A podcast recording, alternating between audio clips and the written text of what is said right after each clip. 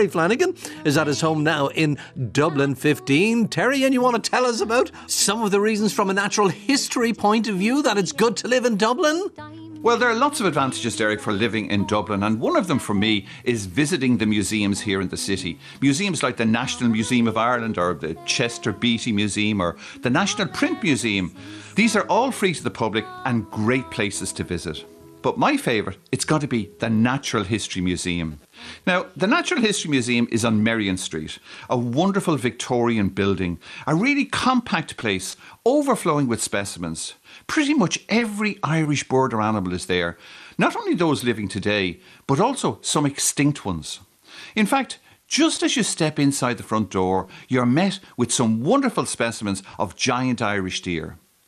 I paid a visit recently and met with Paolo Viscardi, keeper of the museum, and he showed me about the lives of these magnificent animals when they roamed the land here thousands of years ago.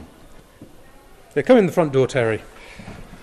Wow, the first thing I can see are these two magnificent, not animals as such, but skeletons. Well, there's actually three here. You've got the the two males and the female. Yeah. Um, and the female is actually, in many ways, the more interesting one of them because they're so few female giant Irish deer. Yeah. Um, now, that's what they are. They're giant Irish deer. They are giant Irish deer. Most of the specimens that you have here are animals that, that are stuffed, uh, and fish and insects, but you do have these small number of skeletons, and these ones, they're really impressive.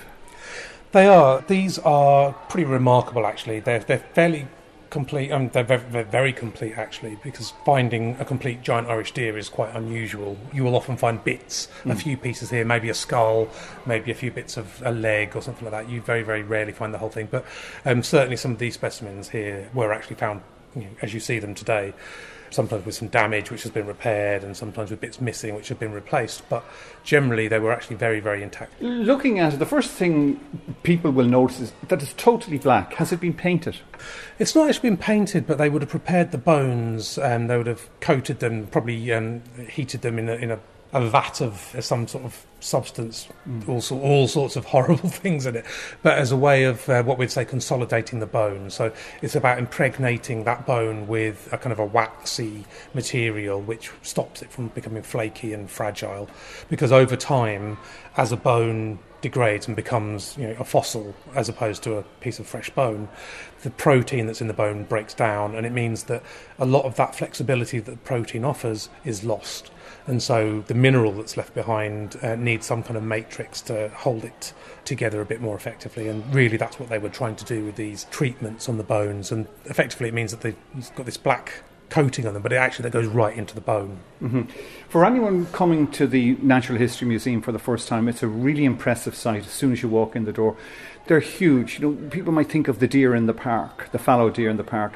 To put it in perspective, these ones here, they must be four or six times the size. Am I right? Probably not quite that much. I think it's easy to forget that number one, they are standing on a plinth, um, which gives them a lot of extra height. And number two, they were mounted in a way which puts them very much on tippy toes. So, although they were absolutely huge animals, and they certainly would have been maybe three or four times the size of a fallow deer, they're not quite as huge as they look here. Yeah, but they don't have any muscle, they don't have any flesh, they don't have any intestines or so on. And the four, so that would have made them even bigger. Yeah, yeah, to a certain extent. And I think the main thing is that when you mount a skeleton and you mount it kind of to make it look as big as possible, your mind has to fill in all the blanks. It has to fill in all the gaps with all the extra bits that will be on there. And so you scale up accordingly.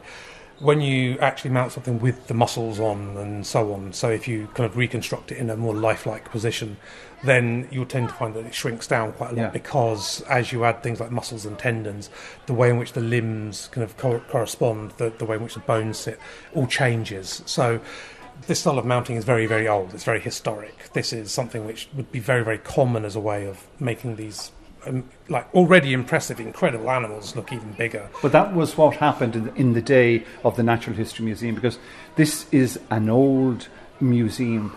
It's not hands on, there's no computer generated, any of that kind of stuff here. It's just real animals. Yeah, and that absolute tangible kind of reality of the collection is part of what I love about the place. It's part of what our audience loves about the place.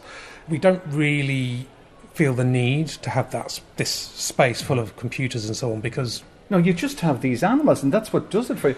Looking at him again here, the most striking thing that I see are the antlers.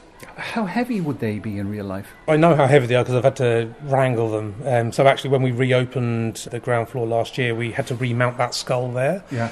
And because we weren't happy with the way in which it was attached, it was not as well attached as it should have been, uh, in my opinion. So um, we brought someone in to mount it, and so we had to take the skull off, and then we had to build. Uh, you might just be able to see if we come around the back Yeah, behind okay, behind the specimen here. And look up there. You see on the back of the skull, there's a kind of a like almost like a pair of handlebars. Yeah, see it, yeah. made of made of steel. Yeah, it's Um, not so- part of the animal. You can see. it's say. not part of the animal. Um, so we installed those uh, to take the weight of those antlers because they weigh around 70, 75 kilos. So 70, 75 kilos in, in old money would be 11 or 12 stone. Yeah, yeah. And so That, that must have been very, very difficult for the animal to haul these around with them all the time. Like the fallow deer, going back to them, did they drop these or lose these antlers at certain times during the year? Yeah, absolutely. So they shed them um, after the rut. They will go through that process. They will do their breeding piece, and then those antlers will fall off because you would not want to be spending a winter having the extra effort Yeah. of carrying those things around. Yeah. What did they feed on? Now, that's a good question, actually. We've had researchers coming in and looking at the material that's caught between the teeth of the giant deer. So, that's actually a piece of work that happened fairly recently. So, we're still waiting on the results from that. But it seems that they were browsing on um, kind of low vegetation and, and. So they're definitely herbivores. Oh, they're definitely herbivores, absolutely. A- and the antlers, then, apart from having them for sexual selection, they were also, I presume, there to defend the animal. They may have been used in defence as well, and you tend not to see too much of that um, with modern deer. There's a lot of um, animals which have you know antlers or horns, and sometimes they will be used defensively. It does happen, but actually not as often as you might expect. It's one of those those things that always perplexes me slightly when you see a, a, a predator attacking a, a herbivore with a large set of antlers or horns, and it doesn't turn around and attack. They tend to run away instead because I think that's just the fight or flight response tends to be geared up towards flight in the case of most um, of the kind of things like deer and antelope and so on. What were their main predators? There probably would have been things like wolves But this is a huge animal if we were to stand beside a wolf. well, you'll find wolves will take things like moose as well, and when you actually compare the giant deer to something the size of a moose, they're actually fairly comparable. A moose is a huge animal. Now, why are they called Irish deer? Mainly because they're just loads of them found in Ireland. The first ones were described from Ireland, so that's kind of what set this whole species up was specimens from Ireland, and so as a result, they just were automatically associated with Ireland from the very, very beginning of And- our understanding of them.